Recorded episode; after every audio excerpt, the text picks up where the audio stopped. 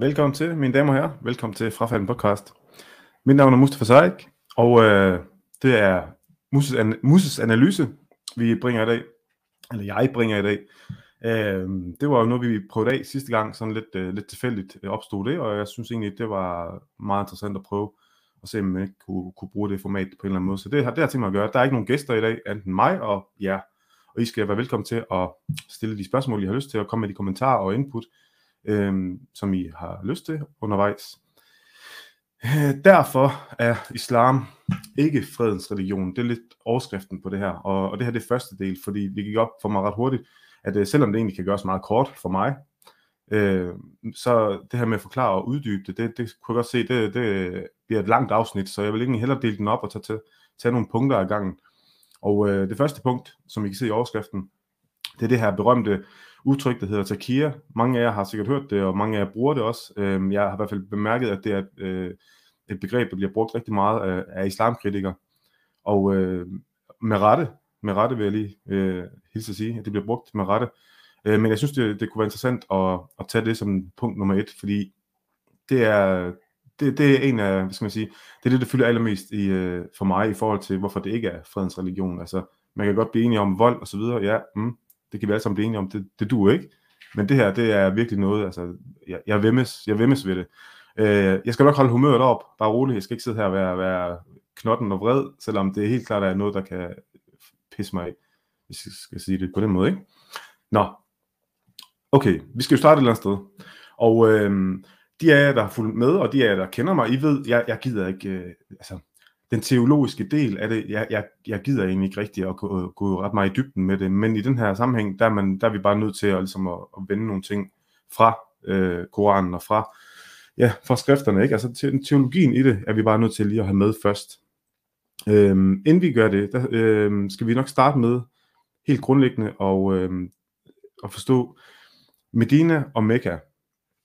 Og det her det er selvfølgelig til jer, som, som ikke ved det. Øhm, men Medina og Mekka, der er jo den her, øh, fortællingen er jo profeten Mohammed, inden han øh, fik sine åbenbaringer, og øh, i en grotte af en engel, en mørk nat. Nej, inden der kom en profet, inden han var profet, der var det sådan, at øh, han, øh, han blev fordrevet fra Mekka, fordi han begyndte at få de her åbenbaringer. Han, han blev fordrevet fra Mekka, fordi han begyndte at, at, at samle en, øh, nogle folk omkring den her øh, åbenbaring og det her islam, det her nye, den her nye øh, religion. Øh, og alle profeter på det tidspunkt, alle nye profeter, der dukkede op, de blev øh, hånet og bespottet og sådan. Altså, sådan, sådan var det. Øhm, og det skete også for Mohammed. Øhm, højst sandsynligt, fordi at han jo også fyldte mere og mere, øh, og øh, han blev fordrevet fra Mekka, drog til Medina, hvor han øh, var velkommen. Øhm, og der, der, blev det egentlig, øh, der blev han en politisk leder og en religiøs leder. Og, og det voksede der. Altså islam og hele ideen med islam, det voksede. Der var rigtig mange, der var med på den idé. Og øh, lige pludselig så var han ikke bare en, en, øh, en nobody, en eller anden, øh, nu var han ikke lige pludselig bare en eller anden op fra bjergene af. Øhm, det, der er interessant, og, og grund til, at jeg starter her, det er, fordi der er en enorm stor forskel på, når man læser i Koranen, øh, der er en enorm stor forskel på de vers, der blev skrevet i den tid, hvor han var, øh, altså hvor han var i, i Medina, fordi, og så i forhold til øh, de vers, der så blev skrevet øh, senere hen, da han så var i Mekka, der er en stor forskel, altså de er meget, meget mere voldelige, altså alle de her øh, voldelige øh, passager, og alle de her øh, krigsliderlige passager, de, er, de opstår i, i Mekka-tiden. Det er der, de, de virkelig tager fart. Øhm, så, i, og, og en af de grunde til, at jeg nævner det, det er jo fordi Takir, det hænger sammen med det, hvis I spørger mig. Det, det, det er sådan, jeg ser det, fordi den der øh, blide tilgang, som der var i Medina, den øh, var med til og, øh, at lokke folk til. Det, det var med til ligesom at overbevise øh, det, befolkningen om, at, at det her det var godt. Altså islam, det var, det var en god ting. Øhm, der var, øh, I kender, I har sikkert alle sammen hørt den her, nu skal jeg lige prøve at se, om jeg kan vende den frem. I har sikkert alle sammen hørt det her, det her øh, fra Koranen, hvor der er nogen, der sådan skal øh, romantisere øh, Koranen, så er det oftest den her, der kommer op, den her. Det er sur 2, vers øh, 256. Der er ingen tvang i religionen. Den rette vej er blevet tydelig over for vilfarelsen. Den, øh, den, der fornægter afguderne og tror på Gud, holder fast i de stærkeste håndtag uden revner. Gud hører alt og ved alt. Øhm, den er, den er, det er, og der er faktisk også nogen, der er endnu, endnu mere blide, kan man sige, men den, som grundlæggende, det er den her med, at der er ingen tvang i religionen. Det er den, der bliver, bliver hævet frem, at der er ingen tvang i religionen. Øhm, og øh, det er som sagt, lige starten af tiden, øh, Medina-tiden, hvor det, hvor det var meget øh, øh, rart og, øh, og meget, øh, meget godt, og det lød meget tiltalende. Det var meget romantisk. Men det ændrede sig så som sagt, da, man, øh, da han så tog til Mekka, og der var, der var jo en, en, en hævntørst i ham. Altså, det lille Mohammed, han var blevet drillet og bespottet i, i Mekka af alle de andre, og så skulle de jo ellers have igen. Og der ser man jo også tydeligt i, i, øh, i koranversene, hvordan de ændrer karakter, altså de bliver meget mere voldelige.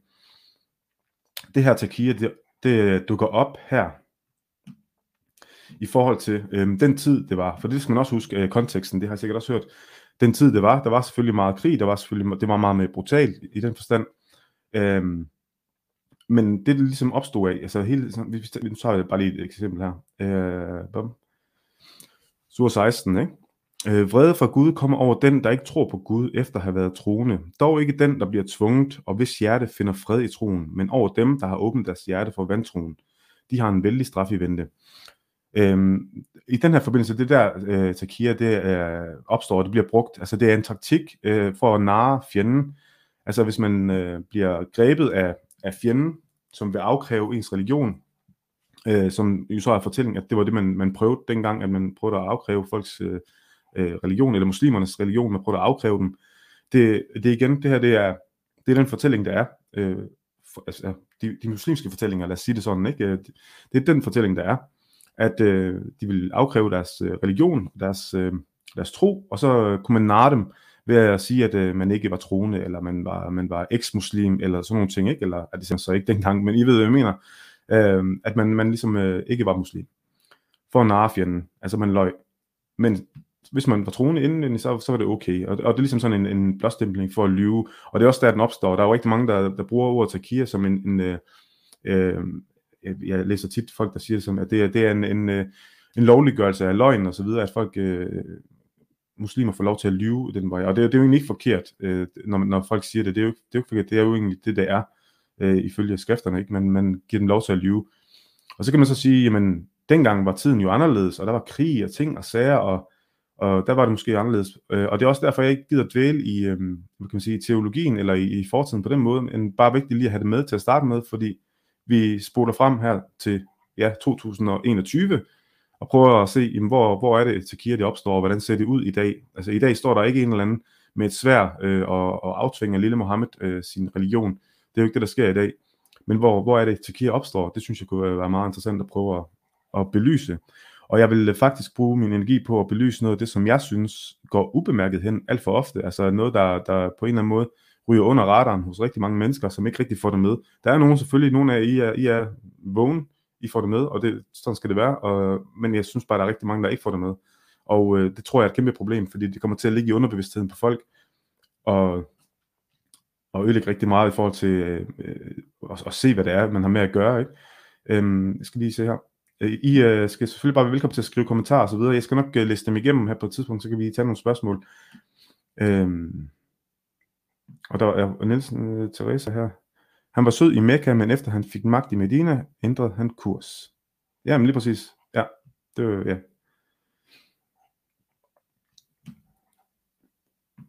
Åh, oh. oh, Godt. Skal se. Det jeg vil, det jeg vil øh, starte op her. Og forresten, øh, altså Takia, øh, bare lige så vi er enige, at der er selvfølgelig forskel på, om det er Shia og Sunni, hvad de kalder det, men i, i bund og grund er det, det samme, øh, den samme betydning, de har, altså det her med at beskytte og værne af sig selv. Og det stammer jo netop af, som vi lige kom ind på før, at hvis man blev øh, afkrævet en religion, eller blev, blev tvunget, eller bare var under, øh, skal man sige, ja, blev tvunget, ikke? Så, så måtte man gerne lyve omkring det. Godt, vi, vi spoler frem til, til i dag, 2021, mine damer og herrer. Hvordan ser Tyrkiet ud i dag, og hvad, hvad, hvordan, øh, hvordan finder vi det? Hvordan sporer vi det? Hvordan spotter vi det?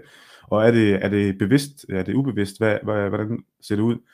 Jeg har taget nogle, øh, nogle eksempler med, som jeg undervejs har øh, ja, øh, noteret mig, øh, som jeg synes øh, viser det meget godt. Jeg synes faktisk, vi skal starte her. Øh, Foreningen Frafalden. Vi øh, postede et opslag omkring øh, vores, øh, ja, vores medlem Amina Sadar, I kender hende sikkert også. Amina Sadar, hun, øh, hun åbnede op og fortalte om, om en oplevelse, hun havde haft i forhold til, øh, og det fortalte hun på video, øh, i forhold til den reaktion, der har været på, at hun havde forladt islam og, og talt højt om det. Øh, og det var også i forbindelse med en eller anden podcast, hun havde været med i, eller et eller andet, men der var i hvert fald en masse reaktioner i forhold til trusler og familie og, og, og så videre, og det, det, hun var meget berørt af det, og hun satte en video op af det. Den delte vi på vores side, og øh, de fleste mennesker vil jo øh, helt klart øh, føle med, med Amina, og helt klart øh, støtte hende. Og det ved muslimer også godt. Det ved muslimer også godt. Det der så sker, det er, at der er visse muslimer, der forsøger at, hvad skal man sige, skabe det her billede. Altså udover alle de her, der var jo rigtig mange af de her kommentarer, som vi alle sammen kender, de her, der bare sviner Amina til, og så videre, og så videre. Udover dem, altså de, øh, jeg vil sige, de er det mindste, øh, i det mindste ærlige. Øh, jeg, jeg synes ikke, deres adfærd er i orden, men de er det mindste ærlige. Udover dem, så var der jo nogle enkelte, der sådan ville prøve at romantisere. Der var der en her, han, han er ikke den skarpeste kniv i skuffen, der er nogen, der er endnu værre, dem skal man nok komme til, men, men der er en som ham her. Så er der øh, Abu Yusuf her. Han skriver, hvem er vi til at true mennesker, som er eks-muslimer, må han mene, ikke? Gud er stor, og alle mennesker skal dø en dag. Dem, der er efter jer, er en flok taber, som bare spiller Gud. Alle har ret til deres liv. Slut. Stop had tak imod muslimer og ikke muslimer. Vi er mennesker alle sammen af kød og blod. Og når man læser den, hey, så, så ved jeg, at der sidder ikke-muslimer, etniske danskere øh, derude, også ikke kun, og der sidder også unge med muslimsk baggrund, som også hopper med på den, som tænker, det lyder sgu da fornuftigt, det, det, kan man da godt, øh, det kan man da godt like, det kan man da godt opmuntre til, det er, det er fedt, at det kommer indefra, og hele den der mølle.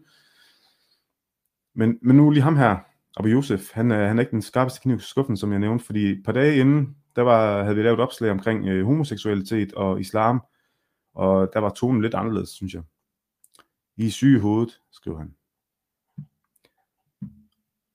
Helvede venter jeg, skriver han så, i forhold til, at vi svarede ham, at vi ikke var syge i hovedet. så det var lidt, lidt en anden tone, altså i forhold til, til den her, øh, hvem er vi til at true mennesker? Vi er alle sammen mennesker, kød og blod. Ja, okay. Ikke? Den der taktik, og man kan så sige, hvad, hvad, hvad, hvad gik det ud på? Altså, hvad, hvad, hvad, hvad gik det ud på? I min, sådan som jeg ser det, så er det helt klart et forsøg på at male et lyserødt billede af, at, øh, at, at muslimer jo ikke er imod og male sådan en lyserød Også den der idé med, der er jo rigtig mange muslimer, der sådan har rigtig travlt med hele tiden at vise, at vi er ikke alle sammen sådan her, vi er ikke alle sammen sådan her. Og de bruger mere energi på det, end rent faktisk at forholde sig til, hvad der er, der sker. Øh, de er mere bekymret for, at deres islam ikke bliver beskidt. Og når jeg siger deres islam, så mener jeg deres version. Og det er ofte den der Medina-version. Altså det er tit den, når de refererer til noget, så er det den der, der er ingen tvang og bla bla bla. Det er Medina-versionen af, af islam. Men enhver, der, der bare ved en lille smule om islam, ved, at du kan ikke bare vælge Medina islam, du er nødt til at vælge hele pakken. Og, øh, og selvfølgelig, det enkelte menneske kan jo vælge, hvad man vil. Så det, det går helt ind for, at hvert menneske kan vælge lige, hvad de vil. De kan, ja, for min skyld kan de øh, øh spise svinekød og kalde sig muslimer. Øh, det, det er fuldstændig, altså for mig er det fuldstændig ligegyldigt, men der er bare et ansvar, der følger med, når man kalder sig muslim, mener jeg. Det svarer til, at hvis man kalder sig nazist, så kan man heller ikke bare gå ud og sige, jamen, jeg går ikke så meget ind for det der med at gas jøderne, men altså, ikke? Altså det, det er den samme, det kan man ikke. Der er et ansvar, der følger med, hvis du går ud og kalder dig muslim. Og det, det er man nødt til at, at forholde sig til. Så det er min holdning der, ikke? Et andet eksempel, som jeg faktisk synes er, er langt værre end det her, ham her Abu Yusuf, som, som ikke er så, så skide smart. Øhm, et andet eksempel, som jeg synes er langt værre og lidt mere tricky at, at påtale, det er det her, fordi det er, det er, lidt, mere, øh, det er lidt mere skjult. Se, for det var faktisk også under Aminas øh, opslag, der var en fyr, der hedder Lath her. Lath, han er, øh, han er øh, homoseksuel, og han er, jeg tror, han er, jeg ved ikke, om han stadig er næstformand, ellers er han i hvert fald tidligere næstformand i den forening, der hedder Saba, som er en øh, forening for LGBT-miljøet i, øh, i minoritetsmiljøet. Øhm, og han er også muslim. Han gør meget stor nummer ud af at fortælle, at han er muslim, under den her opslag, hvor Amina hun deler hendes øh, oplevelse. Han skriver, Tak fordi du deler din historie. Hvor er det hæsligt, at det skal være så, hvor er det hæsligt, at det skal være så hårdt og svært at vælge islam fra, og hvor er det forfærdeligt, at du skulle igennem alt det for noget, der i bund og grund ikke vedrører andre end dig selv. Desværre overrasker det mig ikke. Vi har som muslimer rigtig lang vej igen med at rykke på mange af de normer, som begrænser folk og håber. Jeg håber og tror på, at vi kan nå dertil en dag, så børn af muslimske forældre, der træffer dit valg, ikke også skal stå i din situation. Kram fra en muslim. Øhm, og jeg, jeg, da jeg læste en kommentar dengang, der gik jeg ikke ind og skrev noget, fordi det, det kan være et minefelt, fordi man lige pludselig kan komme til at fremstå som en, der er fuldstændig, øh, du ved, helt op og køre over alt, hvad der er muslim og så videre. Men øh, nu er der jo gået lidt tid, og der er lidt bero på, og nu kan jeg sådan stille og roligt gå den igennem. Når man læser den kommentar, det, det første indtryk, I må gerne skrive kommentar, hvad jeres første indtryk var, da I, øh, da I læste den. Det første indtryk, det er vel fedt. Der er en indenfra, der rent faktisk siger imod, og, og så videre. Det, det tænker jeg, der er rigtig mange, der, der opfatter det på den måde. Så det må jeg gerne lige skrive, hvis I, hvis I har en idé. Men ellers så skal jeg lige fortælle jer, øh, hvordan jeg ser den her kommentar fra Lath. Og det er ikke fordi, jeg har noget personligt imod ham. Jeg, jeg har mødt ham en gang eller to. Ikke noget personligt. Øh, Lath er en af de typer, som tror på reform af islam. Og øh, vi har lavet et afsnit omkring det her med at være moderat muslim kontra eks-muslim, og det, det kan I godt gå ind og se, det er faktisk en af vores første afsnit, der, der går vi lidt dybden med det, men hvis jeg lige sådan kort skal rise op, øhm, det her med at ville reformere islam, prøv at give den endelig gas. Jeg tror ikke på det, men, men hvis man står og sidder derude og, og tror, man kan gøre det, give den gas, altså det, det gør ikke meget noget. Problemet er bare, at man øh, igen ikke lever op til det ansvar, man har, fordi det her late, han gør her, han, jeg ved næsten ikke engang, hvor jeg skal starte her med det, men okay, han, han, han viser ligesom øh, forståelse, og han kigger, han sådan kigger semi indad, når han siger det her med, at det er hæsligt, og det kommer ikke over, øh, overrasker ham ikke, at der er lang vej endnu øh, blandt muslimer.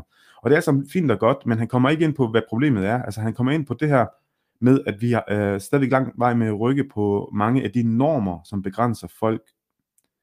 Altså normer, prøv at se.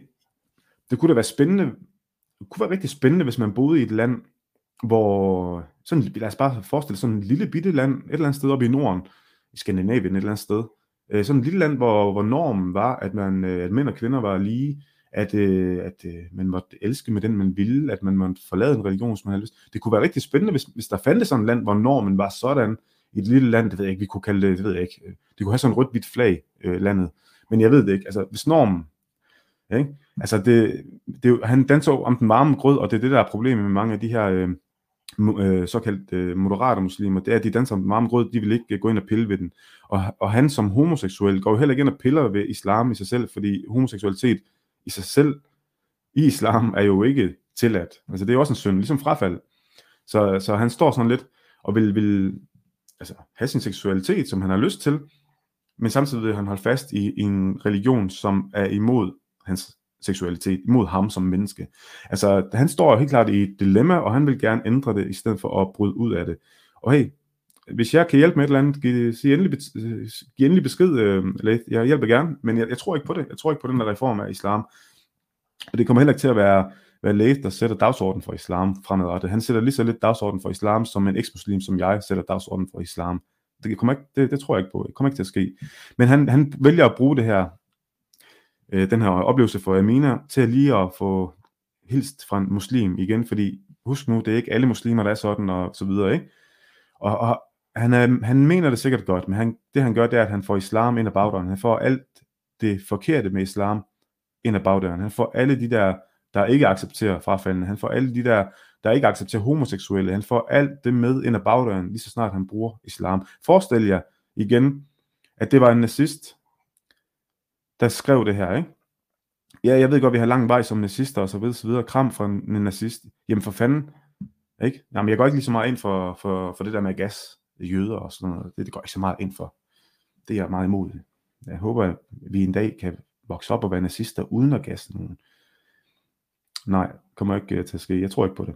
Men det er også endnu, sådan, endnu, et eksempel på, at man, øh, man lyver. Men her, der synes jeg faktisk, at han lyver mere for sig selv, øh, end, han, øh, end han lyver for alle andre. Øh, han, lyver, han, han lyver for sig selv for at på en eller anden måde at kunne balancere sit, øh, sit øh, eget dilemma, og det, det er der rigtig mange øh, unge muslimer, der gør. Øh, så her, det er også en, en, en form for takia, men det, det er sådan lidt, det er den der balance igen, ikke? Altså, hvornår er det helt bevidst for at vildlede og manipulere andre, og hvornår er det egentlig, fordi man egentlig ikke selv har styr på det, sit eget shit. Det var også et eksempel, og, og der kommer flere eksempler. Vi, vi kommer til at gå det hele igennem, og, øhm, og der kommer lidt interessante ting, så jeg også. Nå, skal vi lige se her. Jeg lige prøve hurtigt tage en runde igennem øh, kommentarerne, hvis I har et eller andet. Selv i, øh, øh, jeg bliver ved med at kalde dig Troels, men Selv i Mekka svinede han alle de andre politiske og religiøse retninger til bag lukket der udadtil. For der, øh, for, for, for dig, din religion, for mig, din, ja, men kun fordi han var i mindretal. Ja, ja, ja, i, ja, i, øh, men det var også i Mekka, det var jo i Mekka, han blev fordrevet. Det var fra Mekka han blev fordrevet. Øhm, og der, der var han jo også super vældig flink. Øhm, men det, det fungerede jo ikke der øh, i Mekka. Der blev han ligesom fordrevet, de her amerikanere.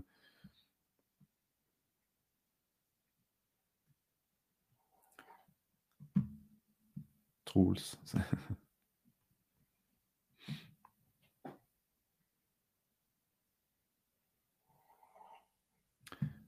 Han får islam in the bagdøren. Ja. Ah, det kunne, have, det kunne have en dobbelt betydning også. Det er rigtigt. Men ja. Nå.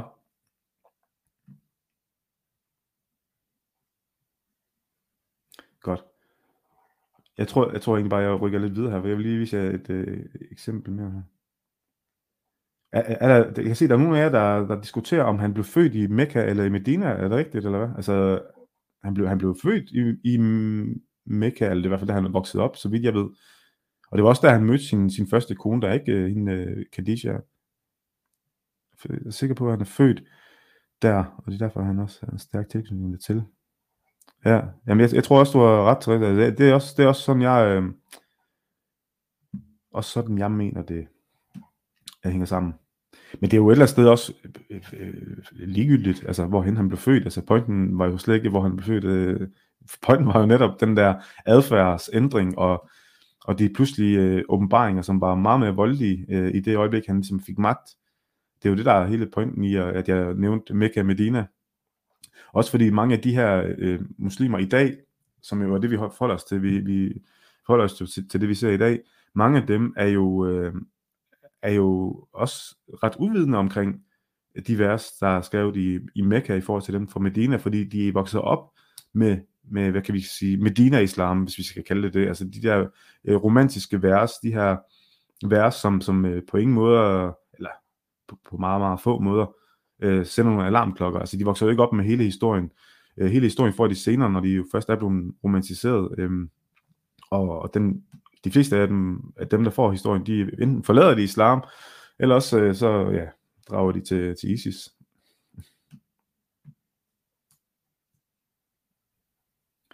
Oh, der er Thomas her, der skriver, jeg tror, vi kan få en vestlig udgave af islam, og, og det opgør mod de moderate, øh, som godt kan acceptere homoseksualitet, og jeg ser det næsten som en uundgåelig opgør.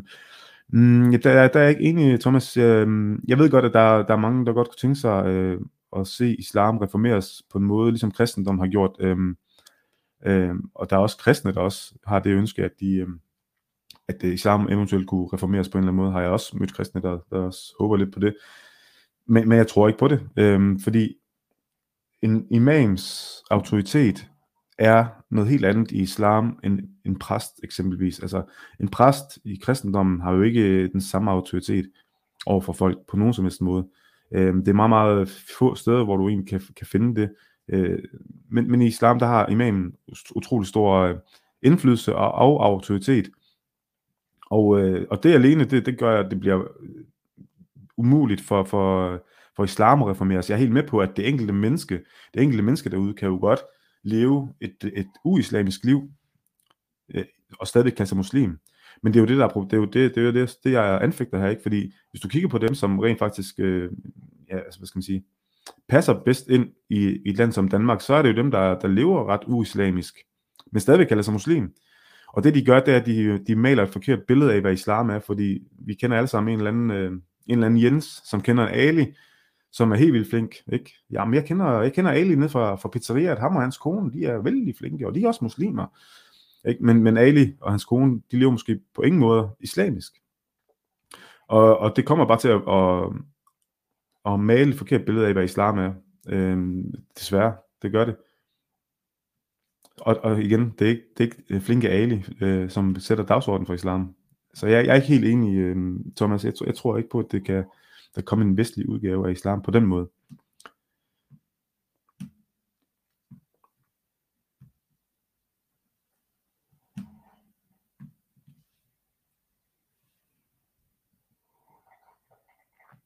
Øh, Thomas, øh, hvad skal jeg sige? Han kørte til Hashim Klan. Nå, okay. Og det er Hjalmar her, der skriver her. Han kørte til Hashim-klanen inden for den førende guitarist. Ja. Ja, ja, altså det, det er stadigvæk Medina, du snakker om jo.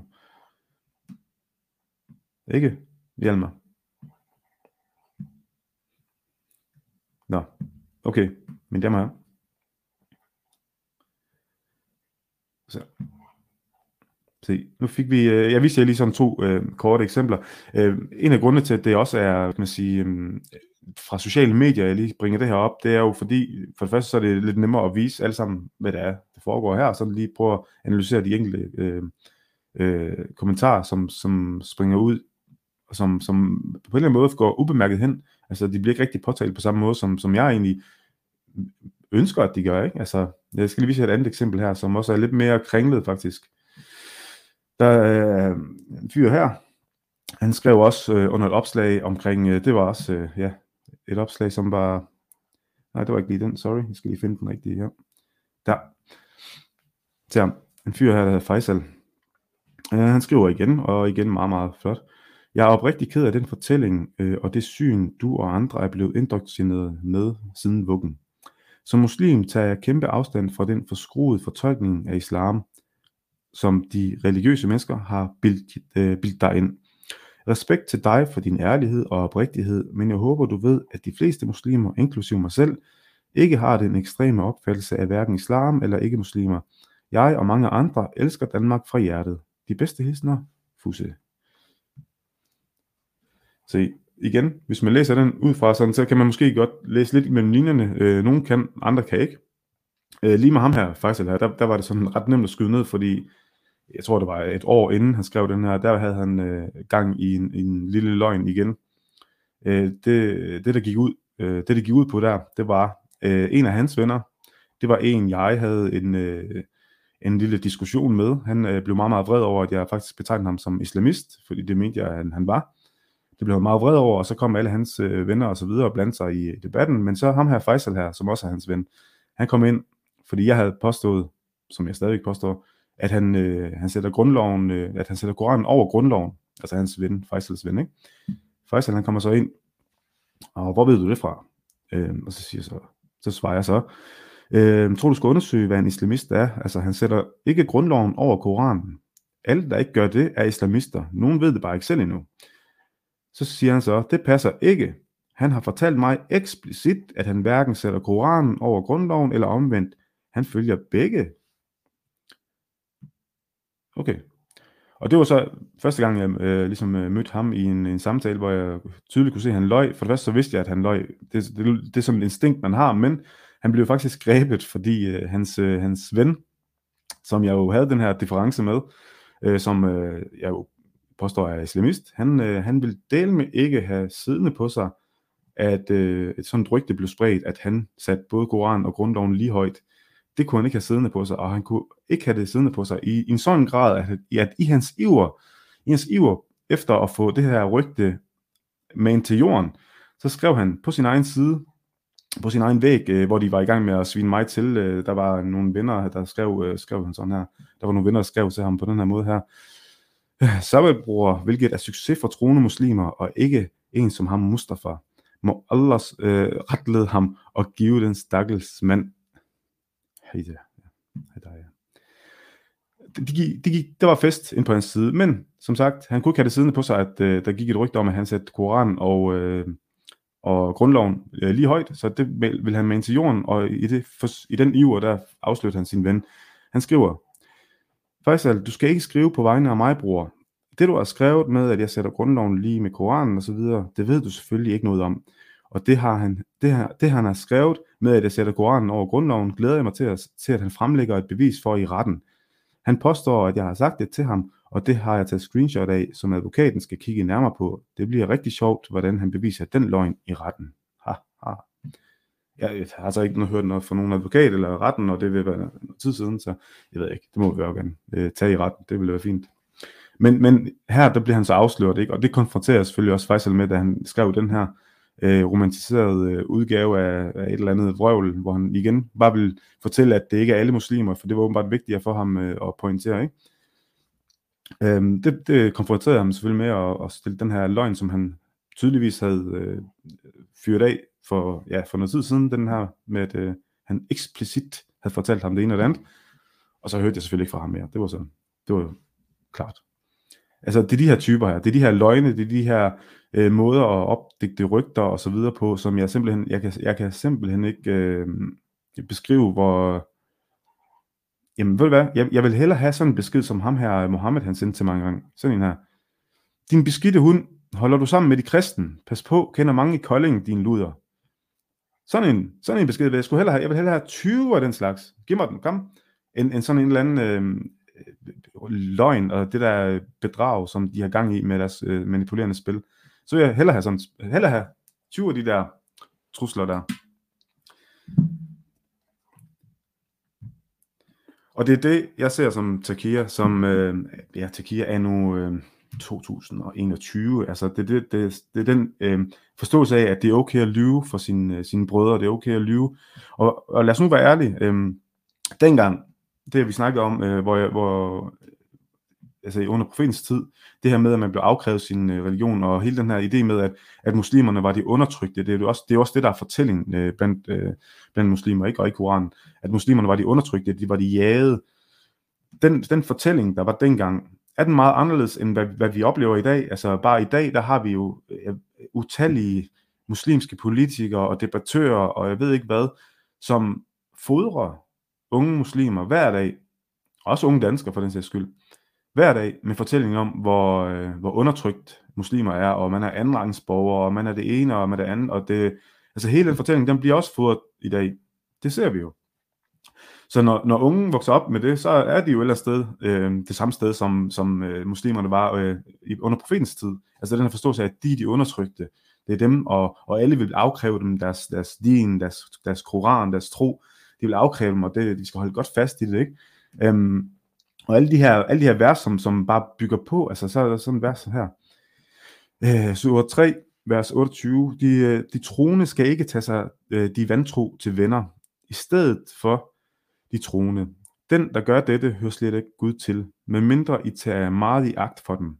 Gud advarer mod, mod sig selv, hos Gud ender alt.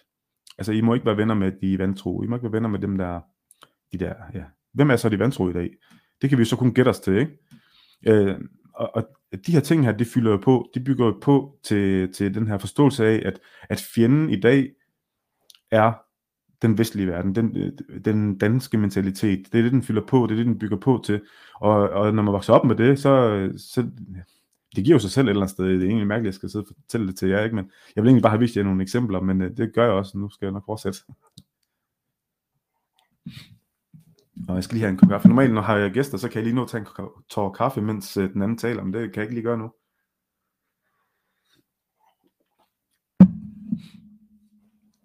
oh, der er lige en hilsen her, kan jeg se. med. Tusind tak, Mustafa, for dette foredrag. Jeg er glad, fordi jeg ikke er, er muslim længere, og jeg er meget, meget glad, fordi jeg kender, fordi jeg kendte glæde, fred og kærlighed til hvert menneske. Desværre siger islam, at det er en religion af fred og kærlighed, men dette faktum er ikke sandt, fordi jeg kender dem godt. Det er dejligt, at du skriver, og jeg er rigtig, rigtig glad for, at du også skriver, øh, og skriver øh, åbent og offentligt her. Det er, det er super glad for, øh, mine damer og herrer. Det, her, det er en, øh, en fyr, øh, som er fra Syrien. Han har forladt islam, og øh, ja, han er, han er super glad for det. En, en rigtig flink, øh, dejlig, dejlig ung mand. Og så har han også skaldet, ligesom mig.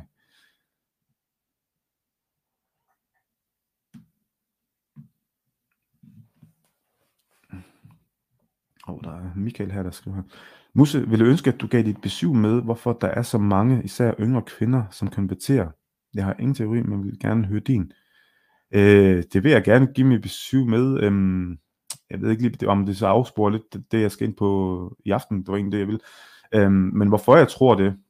Jeg tror egentlig, det vil være oplagt at prøve at høre nogle af de unge kvinder, som, øh, som har konverteret og som har forladt det igen. Og jeg ved, der er nogen i tråden her, som er tidligere konvertitter, som har forladt islam igen. Øh, jeg tror helt klart, det vil være bedre at spørge dem, men, men hvis jeg sådan skal koble det til noget af det, vi snakker om i dag, så vil jeg helt klart sige, den romantisering igen, altså det er jo den, der indleder, jeg tør næsten, næsten våge at påstå, at mange af de danske kvinder, der konverterer til islam, de bliver først og fremmest præsenteret med alle de her øh, Medina-vers, alle de her fredelige, romantiserede vers, og hele den her idé, øh, det er det, de bliver præsenteret for, og på den måde bliver de hævet ind. Hvad der så sker derefter, det tror jeg er meget individuelt fra kvinde til kvinde, hvordan de, øh, hvordan de er som mennesker, øh, inden de kommer ind. Men, øh, men det er sådan lige umiddelbart øh, mit første bud, øh, eller min første, min første øh, tanke omkring det, og jeg, jeg vil gerne uddybe det på et andet tidspunkt egentlig, det vil jeg gerne, Mikkel, for det er også et interessant emne, øh, hvorfor man gør det, og hvordan, hvordan man kan undgå det et eller andet sted, ikke? Men jeg tror også det her med, at vi oplyser, det, det tror jeg så med til at, at gøre et eller andet.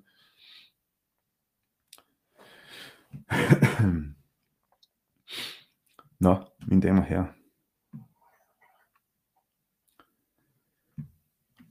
Øh, og det, hvor, jeg, jeg, jeg, simpelthen, jeg er nødt til at give dig et andet navn. Jeg bliver ved med at sige Truls. Inde i mit hoved, der står der Truls her. Jeg kan simpelthen, det skal læses baglæns, I know.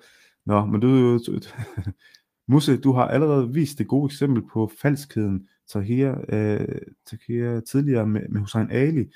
Han turde i sidste ende ikke møde op og diskutere hans kritik øh, af arabisk kultur, som han oplevede på Vandløs station. Ja, okay, det, det, man kan godt bruge det som øh, et eksempel. Jeg, jeg synes egentlig ikke, øh, ja, det kunne man godt bruge som eksempel også egentlig, men øh, jo, egentlig, jo, men, men det igen, jeg, jeg, jeg kunne egentlig godt, jo, det, du har egentlig ret, der var også noget i det, men det var egentlig ikke det, der var, var min, min, altså min tanke i det. Jeg, vil egentlig, jeg, jeg synes egentlig, Hussein Ali, han virker mere som en, der, der ikke, en af de her moderate muslimer, som, som ikke ved nok om islam, men som hele tiden kun kender til Medina-islam, kender til de romantiserede udgaver, og det er det, han holder fast i, og det er det, han, han, han vil præsentere. Så jo, jeg kan godt følge hvad du mener, men jeg tror egentlig bundet i, at han ikke selv har, har styr på, på, hvad han vil være, og hvad han, hvad han vil og ikke tager ansvar for, for at have hans label muslim, ikke? Han tager ikke ansvar for det. Øh, men jeg kan godt se, hvad du mener. Det var måske et meget godt eksempel, egentlig, ja. Nå. Nå, men så, så skal I bare se her. Nej, det her det er så egentlig ikke, øh, ja, skal I se her. For, ja, hvad det vil være, to, to års tid siden, ja, det er omkring to år, øhm, der blev øh, min, øh, min virksomhed den blev angrebet af en masse fake anmeldelser på, på Facebook. Øhm, på det tidspunkt, der kunne, jeg, der kunne man gå ind og, og hvad hedder det, anmelde øh, min virksomhed og for, for arbejde osv. så videre. Øhm, og den blev angrebet, og hurtigt, nu skal jeg lige fjerne den her kommentar igen, sorry. Den blev angrebet af en masse, øh, og det var, det var sådan kort efter en eller anden, et eller andet opslag, jeg har skrevet igen, hvor, hvor nogen åbenbart var blevet sur over, hvad jeg skrev, og sådan er det jo indimellem. Og, øh, og det væltede bare ind. Altså det væltede ind med, med fake øh, anmeldelser. Jeg kan lige smide den op her. Sådan lige efter hinanden. Altså inden for sammen. I kan se her, det er sådan inden for to, en time, en time. Og, og der var mange flere end det her. Det er bare et kort udsnit. Øhm, det væltede ind med, med fake anmeldelser. Og øh, jeg var også nødt til sidst at slå den funktion fra, fordi det var også noget bøvl at få den fjernet. Jeg kunne bare gå ind og slette dem. Jeg var nødt til at, sådan at gå ind og anmelde hver enkelt, og så skulle Facebook gå dem igennem, og nogle af dem blev ikke engang slettet, og så jeg var nødt til at fjerne den funktion, så, så de ikke øh, kunne fortsætte med det. Øh, så jeg bare kunne fortsætte mit arbejde. Ikke? Øh, det jeg så gør, det er, at jeg øh, dagen efter øh, skriver et opslag på Facebook, øh, hvor jeg fortæller om det her. Fordi øh, det, sådan er det er. Det skal råbes ud, og det skal tales højt om. Og øh, da jeg så skriver det her opslag omkring, hvad der lige er sket øh, af angreb øh, fra de her hyæner, så kommer der og nu ved jeg godt, nu tænker I sikkert, ah, at det kan da næsten ikke blive mere nederdrægtigt, end at, sådan at, at komme med falske anmeldelser på den måde og gå efter levebrød. Det kan næsten ikke blive mere nederdrægtigt. Jo, det kan det faktisk godt. det kan det godt. Det er islam, vi, snart, vi taler om her, så jo, det kan det. Øhm, det der så sker, det er, at der kommer en fyr ind øh, under opslaget, som jeg skriver, og øh, han kommer her. Og han starter med at vil øh, fuldstændig afspore debatten og, og køre hvad skal man sige, sådan utroværdiggør mig, så han skriver, hold kæft, hvor kan du dog tale usandt i det opslag? Fake profiler, har du nogen kilder på det? Og det han hentyder til, det er, fordi øh, der var mange af dem, det var tydeligvis fake profiler, om der så var nogle rigtige, nogle imellem, det skal jeg ikke kunne sige, men der var tydeligvis mange af dem, der var fake profiler, og det var det, han hæftede sig ved. Og hele den tråd under ham, den handlede, altså der kom også andre ind og blandede sig, hele den tråd, den handlede om, øh, at han, øh, han betvivlede øh, ægtheden i det, jeg skrev. Altså betvivlede ægtheden i de her øh, fake anmeldelser på min Facebook-side.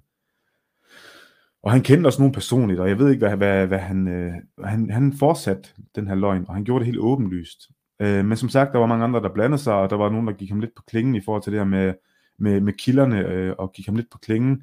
der var Mette, der gik ham på klingen omkring, øh, om han overhovedet var kildekritisk, når han nu var muslim.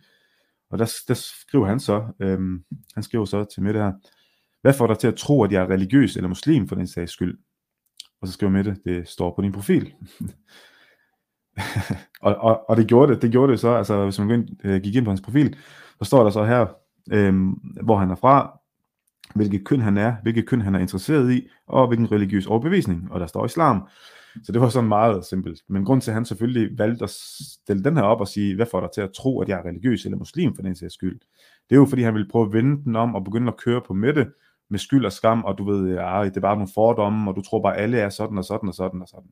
Det er derfor, han prøvede at vende den om, men den blev meget hurtigt skudt ned, fordi kære Mette, hun var, hun var, hun var lynhurtig. Hun havde jo været inde og taget screenshot her, hvor der står, øh, hvilken øh, religiøs overbevisning han havde.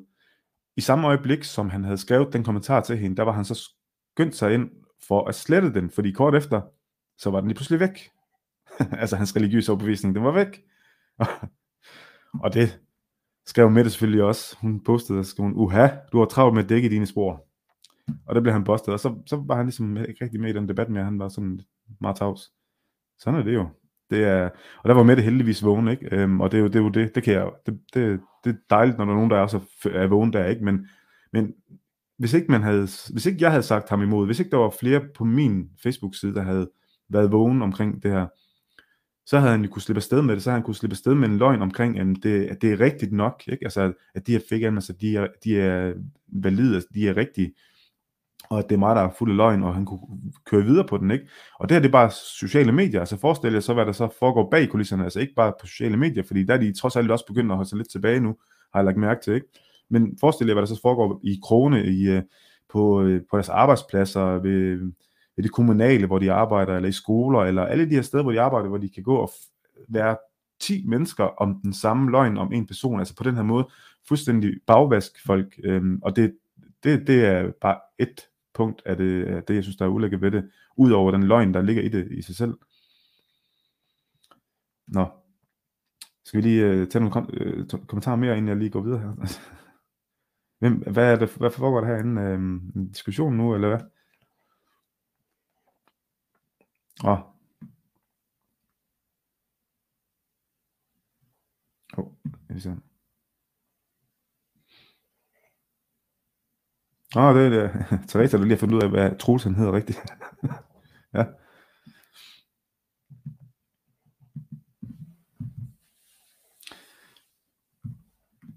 Uh, Akuma, det værste er, at vores politikere tror på de glansbilleder af islam.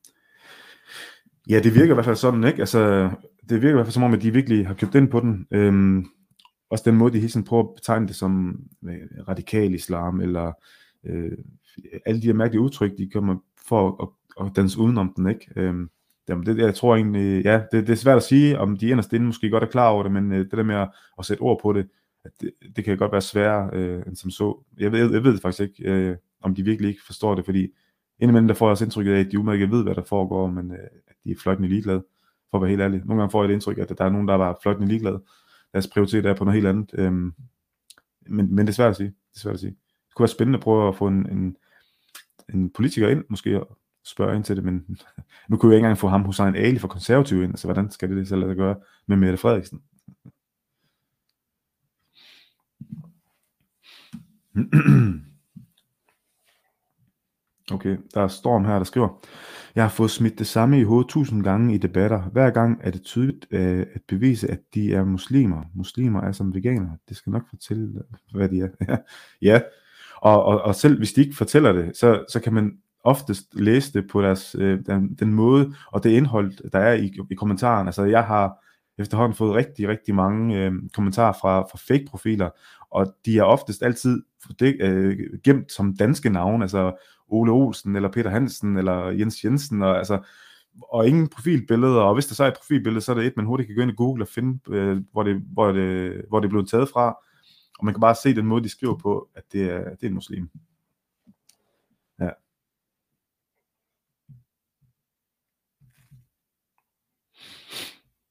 Dan Nielsen, der spørger, om jeg har overvejet politik.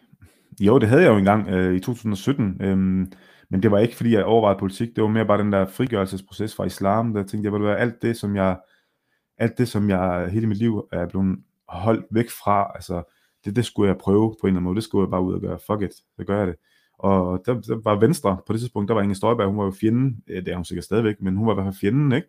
Så jeg tænkte, så skal, det bliver sgu Venstre, og jeg fik også taget et billede sammen med Inger Støjberg, du ved, bare lige for at, at køre ekstra på, men jeg kom ikke ind, og jeg er egentlig glad for, at jeg ikke kom ind, fordi jeg, jeg tror sgu ikke, jeg egner mig til politik, for at være helt ærlig. Det, jeg, jeg har respekt for dem, der, der kan og, og, og, og, og vil, gider det, men jeg, jeg, jeg, jeg, jeg, det, jeg, jeg, har sgu ikke, jeg tror sgu ikke, jeg er en meget tålmodig fyr, det er jeg, ærligt talt, jo, hvis jeg selv skal sige det, men jeg tror ikke, jeg er tålmodig nok til det, det tror jeg sgu ikke på. Øhm, øhm, og så, ja, så, så nej, det er ikke noget, jeg har, det, jeg har ikke øh, overvejet det sådan rigtigt det. Men, øh, Morten, der spørger, hvilke kommentarer læser du op fra? Jamen altså, jeg, jeg kan se øh, kommentarer fra YouTube og Facebook her, øh, men der er, der vil være nogle kommentarer, som, som jeg ikke kan se af en eller anden årsag. Så der er nogen, jeg ikke øh, når at se, men nu kan jeg se her, øh, på YouTube for eksempel, der er der en eller anden diskussion af det, en eller anden, der hedder Fuad, der er i gang med, skal jeg se, for fanden, skal jeg lige spole helt tilbage her, uh, sorry. Okay, hvad siger Ford her? Men det er klart, at det er let at sprede løgne og misinformation om muslimer og deres tro, når man ikke bliver imodsagt og konfronteret med ens løgne, og dernæst har et publikum, der æder det råt. Øh, der er ikke helt med, Fuad. Hvad er det? Har du stillet mig et spørgsmål? Du må gerne lige spørge igen. Jeg har ikke lige set det, beklager.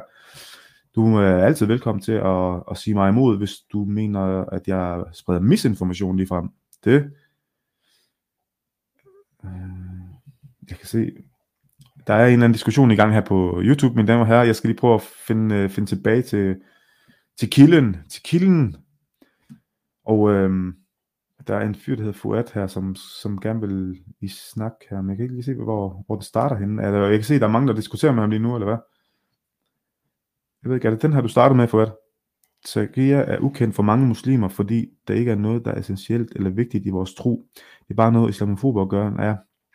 Jeg ved ikke, om det er den, du startede med, men den kan, vi lige, den kan jeg lige starte med at starte, øh, svare på. Øhm, for at, du, jeg, jeg tror, du har fuldstændig ret i, at der er rigtig mange muslimer, der ikke engang øh, ved, hvad, hvad takia er sådan rigtigt, øh, og heller ikke dyrker det i den forstand, at de bevidst går ud og, og, og, og gør det. Altså, det var jo også noget af det, jeg kom ind på i forhold til, til Laith, jeg tror egentlig ikke, at han bevidst går ind og, og vil, vil lyve på den måde, eller, eller bruge løgn på en eller anden måde. Jeg tror mere, at det er for ham og for mange andre øh, muslimer, eller dem, der vokser op i muslimske hjem, som måske ikke engang ved ret meget om, om Koranen, eller har læst Koranen, at for, for dem, der handler det om at, at prøve at balancere de her to, øh, de her to verdener, og ride på de her to heste, hvor de på den ene side øh, er homoseksuelle, for eksempel, øh, på den anden side ikke tør at give slip fra, fra deres, øh, hvad skal man sige, deres identitet, som er muslim. Den tør de ikke at give slip for. Og derfor prøver de at forene det. De prøver at forene det på en eller anden måde. Og i den proces, der ender de med at lyve. De ender med at lyve, og de ender med at tale med to tunger, ubevidst. Så på det punkt er jeg helt enig med dig i.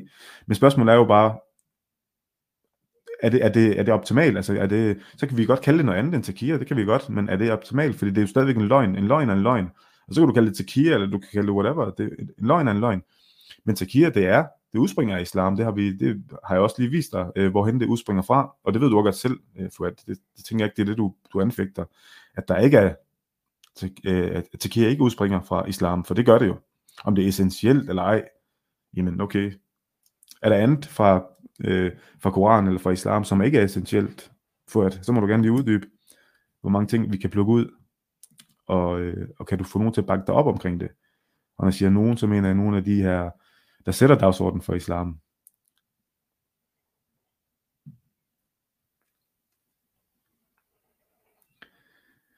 Øh, og så skal jeg lige, øh, det er bare noget islamofober gør meget ud af at bilde andre ind. Det, det fik jeg heller ikke svar på. Hvad er islamofober? Den må du lige forklare mig. Altså, du får det til at lyde som en negativ ting at være islamofob. Er det det? Er det det, Fuad? For det mener jeg ikke, det er. Selvom jeg synes, ordet er noget vrøvl øh, egentlig generelt, men men betydningen med, med det, det synes, det synes jeg, jeg synes, det er sund fornuft, faktisk, for at, jeg synes, det er sund fornuft at være, være skeptisk over for islam, og øh, måske ikke være dødsens bange for det, selvom der er god grund til også at være det, øh, men øh, det synes ikke, det, lyder, det er ikke en negativ ting. Kan jeg få at. Nå, jeg ved ikke helt, om, om han svarer eller ej. Åh, oh, Mette skriver her. Vi som er vokset op øh, med, at øh, et godt menneske er en, der ikke lyver, stjæler eller dømmer andre mennesker, er legetøj for islamister. Jeg tror, jeg tror desværre, du har ret øh, med det. Det er den der godhed øh, hos folk, og den der... Øh, det er også, jeg tror også, jeg tror også, det hænger sammen med det der med, at altså, Danmark er jo også et land, der er bygget op på tillid. Og det, det harmonerer bare ikke med den øh, kollektivistiske øh, tilgang, som islam kommer med, og med alt, alt det, altså nu bare takir i sig selv, og hele den øh, tilgang, det, der, det harmonerer ikke på nogen måde, og det, jeg tror, jeg, jeg tror du har ret, det er, man bliver ender med at blive sådan en legetøj nærmest for islamister, ikke? Sådan bliver kørt rundt i, i Manesien på den måde der. Og det er, også, det er også derfor, jeg sætter fokus på det her. Der var faktisk en, der spurgte mig her tidligere, der, inden, inden jeg gik live, hvorfor jeg egentlig vil gøre det her nu her. Og det, det er fordi, jeg synes faktisk, det virker som om indimellem, at der er alt for mange, der, der slipper afsted med det ubemærket, at der er nogen, der slet ikke øh, fanger den. Og det er også derfor, jeg tager de her små, relativt små eksempler af det jo egentlig. Men det er jo fordi, de, de ligger i underbevidstheden, hvis ikke man påtaler dem, så ligger de i underbevidstheden, og så bliver det, så bliver det helt normalt for folk. Altså så bliver den her fortælling om, at der er ingen tvang i religion. Den bliver bare helt normal for folk, når man bliver ved med at, at få den ind øh, på den måde, der ikke, og man får de her øh, glansbilleder af muslimer, der går ud og, og, og sådan tager afstand på sådan en søjdu måde, Sådan, det er ikke rigtigt, men man får lige implementeret, at jeg er jo også en muslim. Ikke? Øhm, det, det, jeg synes, det er vigtigt lige at, at få det, hvad skal man sige, påtale, ikke? Og, og gøre det lidt mere, få det ud i lyset på en eller anden måde. Det, det er egentlig derfor. Øhm, så er der også, øh, de her, nu viste jeg før, Mohammed, kære Mohammed, ja, eller jeg lige skal fjerne kommentaren her, så med det, hun ikke lige er, er oven på Mohammed, det duer ikke. De, I skal holde os væk fra de vantro med det. øh, din beskidte hund, holder du sammen med de kristne? Pas på, at mange i Kolding, jeg kender din luder, som du er sammen med, eller ja, jeg ved så ikke, hvad jeg mener med sidste, men det var ligegyldigt. Øhm, sådan en type som ham her, og andre, øhm, sådan en type, altså ham Leith, eller Faisal, eller nogle af de andre, som, eller Abu Yosef der, eller hvem det er, de her typer, der går og romantiserer islam, de kommer ikke mig til undsætning. Hvis øh, sådan en type som ham her, Mohammed, han gør mig noget en dag, så kommer de jo ikke mig til undsætning. Jeg regner ikke med dem i hvert fald. Altså, så kan de sidde nok så godt øh, i deres, øh, deres øh, lille øh, ride på to heste dilemma og sige, jamen, det skal nok blive godt en dag. En eller anden dag. Bare, vi giver det bare lige nogle generationer endnu, så bliver det godt. Det kan de gøre alt, hvad de vil, men det kommer ikke til at gøre mig, det kommer ikke til at hjælpe mig, eller andre eksmuslimer, eller andre homoseksuelle, eller nogen. Det kommer ikke til at hjælpe nogen. Eller andre ikke-muslimer. Det kommer ikke til at hjælpe nogen. Og vi kan godt sidde og sige, jamen, det, det skal bare have nogle generationer. Det sagde man også for, for 40 år siden. Så gav man dem nogle generationer, så skal det nok blive bedre. Og det blev det også bedre, må man sige. Altså, det blev i hvert fald en, en, øh, en flok noget mere rejselystende unge mennesker blev det. Altså, de rejste alle mulige steder hen til Syrien eksempelvis. Og ja, ja, det blev godt. Øhm, det kunne man jo se. De blev noget mere religiøse, ikke? Øhm, så nej, jeg, jeg tror ikke på den der øh, romantiserede udgave, og jeg tror heller ikke på, at man kan reformere islam. Det gør, desværre, det gør jeg ikke. Jeg tror ikke på det. Og jeg sætter bestemt ikke min tillid til øh, de her moderate muslimer overhovedet. Ingen tillid til, til dem, fordi de kommer ikke til at, og, og støtte op om, øh, om mig eller eksmuslimer generelt. Ikke? Eller når vi møder dem her, sådan nogle øh, Sara-typer her, selvfølgelig med tørklæde på hovedet, fordi hun er jo hun er bare og ren jo. Hvad tyder du for, Musse? Når man er så langt ude, at selv ens familie ikke vil kendes ved en, prøver man jo lige at score billige point på at råbe højt, for at nogen skal bemærke dig. Så til grin. Jamen det, det glæder mig så, det glæder mig, at du sådan øh, kan fryde dig over, at øh, familien slår hånden af en, fordi man forlader islam, og fordi man taler højt om det. Det glæder mig, at, øh, at, du, øh, at du fryder dig over det, og, du, og det fortæller også et eller andet sted, hvis man lige læser den, det fortæller også lidt om, at hun egentlig ikke vil forholde sig til, at det er pointen, at det er derfor, at, jeg, øh, at familien ikke vil have noget med mig at gøre, ikke? Nej, nej, det er, det er mig, der er så langt ude, at de simpelthen ikke kan være omkring mig. Det, det er derfor. Jamen, hold op, så er der godt nok mange mennesker derude, der, der er langt ude, altså også, øh, nu kan se, nu har vi jo også haft, øh, jamen det er jo ikke engang kun muslimer, man kan også sige Jehovas vidner. Det, øh, kære Jehovas vidner derude, altså, hende her Sara, ved du hvad, I skal bare, øh, I er simpelthen så langt ude, sådan at, at vælge Jehova fra. Hvad er det for noget? Bare score, I prøver at score nogle billige point. Ej, kæft. Ja. Nå. Og skal vi se, om ham Fuet, han har, har svaret. Øh...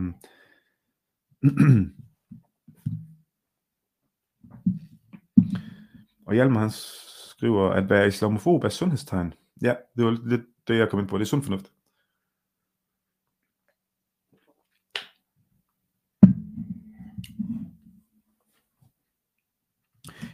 Jeg ved ikke, om det er, fordi jeg ikke kan se alle kommentarerne, men øh, hvis I kan se, om han har svaret ham, for at, øh, fordi jeg har ikke... Øh... Men du skal i hvert fald vide, for at du er altid velkommen til at, at skrive, øh, og hvis du er uenig, og du må gerne sige mig imod, selvfølgelig må du det. Hvis der er noget, øh, du mener, der er helt hen i vejret, selvfølgelig må du sige mig imod. Of course you can. Skal vi se. Mathias, øh, Mathias Nørgaard skriver, måske lidt uden for skiven, og så alligevel ikke. Jeg fik faktisk et relativt godt indtryk af Kasim Rashid i sidste udsendelse, som en moderat imam, indtil jeg googlede hans navn, hvor i han interviewede i 24-7 blandt andet udtalte, at der var jøder, der stod bag 9-11, og ISIS i virkeligheden var CIA. det er ret interessant, at du nævner Kasim Rashid, for jeg har også taget noget med øh, i forhold til den debat, der var sidst. Øhm, for det ene ting er, at jeg, jeg kan finde øh, nogle udpluk fra de sociale medier, Øhm, det, det, det kan jeg jo lave meget mere af endnu, hvis det er, men, men jeg synes også, at vi skulle måske prøve at tage noget, der er lidt mere aktuelt, og noget, der lige er foregået her på, på kanalen, øh, da jeg havde imam øh, Kasim Rashid inde til en, en samtale, og øh, jeg, jeg er oprigtigt, som jeg også sagde i podcasten, jeg er virkelig glad for, at han ville deltage, fordi det er, det er sgu svært at få en ind, men, øh, men der var rigtig mange interessante ting i vores samtale, som jeg virkelig, virkelig håbede på, at nogen ville opfange, når vi snakkede, fordi altså, jeg, jeg er et civiliseret menneske, selvfølgelig. Jeg kan sagtens sidde og tale med nogen, jeg er dybt uenig i, det er slet ikke det, men jeg kunne godt mærke, jeg skulle virkelig holde tungen lige i munden, øh, når vi snakkede, og jeg, jeg forsøgte ikke at være for aggressiv, når jeg gik til ham med noget, jeg, og det var sådan en balance, og det, det er sådan noget, det kan jeg godt mærke, det er ikke noget, jeg, jeg skal gøre ret meget af. Det kan jeg godt mærke. Indimellem, jo, men det er ikke noget, jeg skal gøre ret meget af. Det, det, det fucker det lidt op for mig, synes jeg. Men, øh, men jeg håbede alligevel, når det var færdigt, at jeg alligevel fik, øh, fik vist jer lidt. Øh, og jeg kunne også se på kommentaren, der var nogle af jer, I havde i havde godt øh, set det. Men bare fordi vi lige skal være sikre på, at øh, der ikke er nogen, der er faldet helt pladask, så synes jeg lige, vi skal, vi skal prøve at gå noget igennem. Jeg har lige sådan sammenfattet nogle punkter, som jeg tænker kunne være interessant lige at gå igennem. Så øh, hvad siger I til det? Har I lyst til det? Skal vi ikke øh, lige prøve at gøre det? Skal vi se. Øhm, selvfølgelig øh, øh, at omskære dreng og lyden er fin hos jer, ikke? Den er skruet helt op her i hvert fald. Se. Prøv lige at... Jeg, jeg, jeg har nogle, øh, nogle, nogle, øh, nogle enkelte punkter, kan man sige. Og jeg kan være, jeg lige skal svare her. Øh, Bente, der skriver, spørger, oh, nu kan man ikke se den her. Men hun skriver, øh, når du får øh, grove beskeder, som jeg betragter øh, som trusler på livet, anmelder du dem ikke til politiet? Jo, Bente, altså, øh, de, øh, jo selvfølgelig, de grove, dem, dem anmelder jeg. Øh, det, det er jeg nødt til. Og selvom, selvom politiet som sådan ikke gør noget ved det, så er det bare en god ting at få det anmeldt, sådan at det i hvert fald er registreret et eller andet sted. Øh, problemet er så også, at nu, var, nu viste jeg en, som var, altså med navn og billede, som var en rigtig person, ikke? Men øh, der er også rigtig mange, der skriver for fake profiler, og det, det er sådan lidt, lidt, mere, lidt sværere at gøre noget ved. Men, men altså, min oplevelse er faktisk, at politiet de, de tager det sgu nok ikke seriøst nok. Ellers så har de, kan de ikke gøre noget ved det. Jeg ved ikke rigtig, hvad deres problem er, men, men de, de gør sgu ikke rigtig noget ved det som sådan. Øhm, men det, jeg er nødt til at anmelde det jo. Øh, af sikkerhedsmæssige årsager. Nå. Lad os... Lad os øh, okay, nu, nu, nu skriver Hvor har du svaret hen, for at øh, du skriver, du har svaret. Hvorhen, min ven? Ja, ja, det er, og det, det er kun fordi, jeg ikke lige helt kan se alle kommentarer herinde, for det er, øh, er det, der her, der står her, skriver ordret, øh, betyder ordet øh, ikke at lyve. I er seriøst til, nu ved jeg ikke, om det er mig, du skriver til der. Altså det har jeg heller ikke sagt. Jeg tror faktisk, jeg sagde i starten, at der var forskel på, om det var shia eller sunni, hvordan man, øh, ligesom be, hvad man øh, betegnede ordet som, men i bund og grund handlede det om det her med at beskytte sig selv. Øh, det er egentlig det, det betyder, uanset om du er sunni eller shia. Og du har ret i, der er langt flere shia, som, som øh, eller det er meget mere udbredt øh, blandt shia-muslimer, øh, det her begreb her, men det er ikke ukendt for sunni. Øh, og der, det, det, det er noget vrøvl, det så jeg, du skrev længere op. Øh, men nej, det er rigtigt, det betyder ikke ordret at lyve. Det, det, det gør det ikke. Men, men det er den effekt, det har, og det er det, det er i sidste ende. Så kan du kalde det alt muligt andet. Men det er at lyve, øh, for at så kan du pakke det ind, alt hvad du vil. Men det er at lyve. nej, vi beskytter os mod de vantro, så vi lader som om. Nå, øh, nu sætter vi den her på. Det er ikke hele debatten, hvis man har lyst til at se hele debatten, og man ikke har set den, så kan man gå ind på vores kanal øh, på YouTube øh, og finde den eller man kan lytte til den som podcast. Inden man gør det, så skal jeg lige advare, at man skal nok have en god portion øh, tålmodighed, og øh, lige bide øh, læberne sammen, når man ser øh, udsendelsen. Øh, men øh, en snak med Imam Kasim Rashid, om, øh, egentlig om, om, om omskæring, det var egentlig det, det udsprang af, det var det, vi snakkede om, men vi kom ind på mange forskellige øh, punkter. Men nu vil jeg lige gå det igennem og så prøve at, at vise nogle punkter, som jeg synes var meget interessante i forhold til det her med at ja, takia og romantisering af islam og hele den her mølle her. Så vi prøver lige at hoppe ind. Det er ikke noget, der haster. Altså det kan ventes. Altså hvis man laver en venteliste. Og her der snakker vi om omskæring, øh, hvor han så snakker om børn, det, øh, det her med, hvis de kommer ind på hospitalerne, øh, så, på, så kommer han med et forslag til, hvordan det kan være, ikke? og han siger, at det er ikke noget, der haster altså, at omskære børn, så det kan godt vente. For eksempel, når man får en dreng, så kan man skrive sin dreng på en venteliste, indtil man kommer øh, altså det er stort til. Du, du brandmærker den med en, øh, ja, en omskæring. Øh... og der spurgte jeg ham jo så, øh, hvis man kan vente, øh, jamen, hvorfor kan man så ikke vente til man er 18? Og så kom der sådan en, en lang udenomsnak. Øh, de af der har set det, I har sikkert også bemærket, der var, der var rimelig meget sådan, meget udenomsnak, sådan, der, blev, der kom hele vejen rundt, og jeg tror også, der gik en lang tid, hvor jeg stadigvæk ikke havde fået noget svar, og så da jeg endelig sådan lige fik øh, break, så tænkte jeg, nu prøver jeg lige at spørge ham en gang til, fordi jeg vil gerne lige have svar på det. Men øh, der var lige noget andet, fordi nu svarede du ikke på, ja. jeg spurgte med før, du snakkede ja. om, at du, øh, man godt kunne vente med, med, ja. med omskæringer, hvis det kom ind på hospitalerne, og, og det var noget, der skulle offentligt betales. Altså, så var det ikke noget akut, så man kunne godt vente, men jeg spurgte om, om man kunne, kunne man så vente, til man er 18 år? Nej, ah, det, det, altså det det, jeg tænker med at vente, det måske, altså, du ved godt, muslimer, det gør det, og så jøderne, mens det er små, syv, eller til 14, 21 dage, altså og så videre, altså noget det er små for det. Så fik jeg så et svar, og det var så nej. Det, og, og det er sådan nogle ting, øhm, jeg kunne mærke, der, der er også irriteret mig lidt, fordi jeg, jeg skulle sådan gå, gå langt for at få et, et, et, et svar, men han kom indimellem med nogle, nogle svar. Bare ikke på alt, men, men her, der fik vi i hvert fald svar omkring omskæring. Så fortsætter vi lidt med, med den her øh, romantisering. Hvad tænker du, når du hører, at der er over 80% af, af alle dine medmennesker rundt omkring dig her i Danmark, der synes, at omskæring det skal forbydes? Hvad, hvad, hvad er din tanke omkring det? Min tanke er, at generelt det mangler viden om, hvad troen betyder for muslimerne, hvorfor muslimer gør det, hvorfor man omskærer sin dreng, det mangler viden. Jeg tror ikke, alle danskere 80% det ved godt, hvorfor hvad troen betyder for mennesker, hvorfor gør vi det, hvorfor omskærer man sin dreng, og så videre. Mm. Og når jeg siger, at det er bedst at gøre det på sygehus, fordi efter den udsendelse, det kan vi ikke øh, acceptere, at der foregår nogle ulovlighed og udsat børn for nogle voldsomme ting. Så mit mm. forslag, altså, jeg tror ikke måske, det blev realiteten. Det er bare min tanke, at det er bedst, at, at det ikke foregår hemmeligt, eller under øh, i mørk, som man, mm, man siger. Mm. Det. Ligesom i dag, ligesom i dag kan man ja. sige. Der, oh, det var selvfølgelig også et rigtig langt svar, der kom der, men øh, man mangler viden om islam, man mangler viden om, hvad det betyder for mennesker med, med troen. Øh, at øh, 80% øh, som var imod det her omskæring, de mangler bare at vide øh, omkring islam. De skal mangle, mangle noget viden. De, de, det er måske bare sådan en, en form for, for misforståelse og en fordom omkring islam. Man skal bare øh, mødes til en kop kaffe og lære hinanden at kende, ikke? Øh, min tro, din tro osv.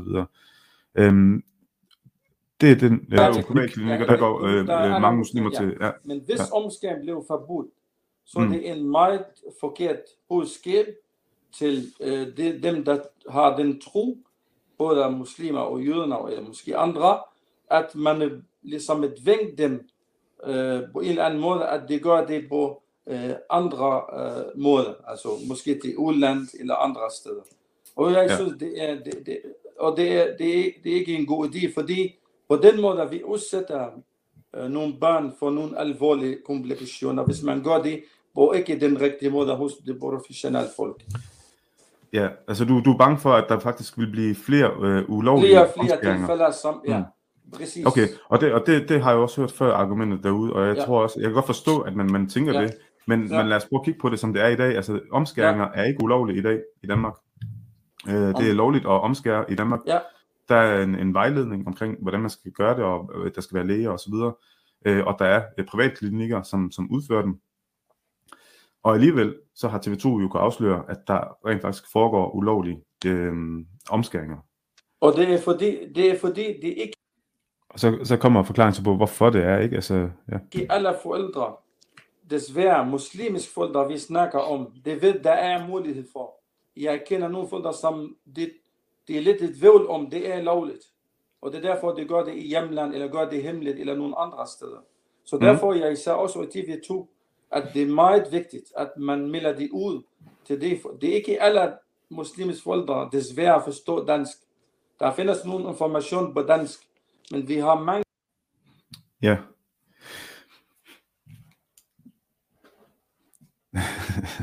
altså, de, øh, de øh, skal egentlig bare have nogle informationer, og de, de ved slet ikke, at det, er, at det er lovligt at gøre i Danmark osv. Øhm, det er øh, helt, helt ved siden af, og det siger sig også øh, senere i podcasten, så der er jeg også dybt uenig, fordi der jo netop er en, en stor gruppe af mennesker i Danmark med muslimsk baggrund, som anser folk som vantro, og de kommer ikke til at, at sende deres børn ind på et hospital hos de vantro for at blive omskåret. Det kommer de ikke til, og det gør de ikke. Øh, og det, det er de mennesker, øh, som der er tale om. Øh, men det, det romantiserer han med, at jamen, de ved det slet ikke, altså på på her. men, men reglerne for kontanthjælp, det kender de. Øh, alle mulige andre regler, det kender de godt. Jeg ved godt, der er forældre, der har nogle ressourcer, der er ressourcesvage, det er jeg helt med på. Men det her, det ved de godt. Øhm, og, det, og det ved alle i miljøet. De ved godt, at man gerne må omskære her i Danmark. Øh, der, der er nogle andre ting, der, der er spil. Det her med, at nu skal vi også til at lave brosyrer på forskellige sprog, så de forstår det. Altså, det er, det er jo hele tiden den der øh, offergørelse af muslimer, og hele tiden den der øh, øh romantis- romantiserede fortælling øh, om, øh, hvor, hvor smukt det er, han kører, kører på generelt, ikke? Øh, og, det, og det fortsætter, men altså, ja, som sagt, jeg håber, I fik nogle ting ud af det og kunne se det, men øh, lad os lige prøve at fortsætte. nationaliteter, som kan ikke læse, som er anfald, anfald, anfald, anfald, anfald, anfald, An, an, øh, analfabet, ja. analfabeter. Lige præcis. ja, men, Og- nej, okay, så- men, Så, så vi mangler, at det her materialer blev udtrykt på nogle forskellige sprog.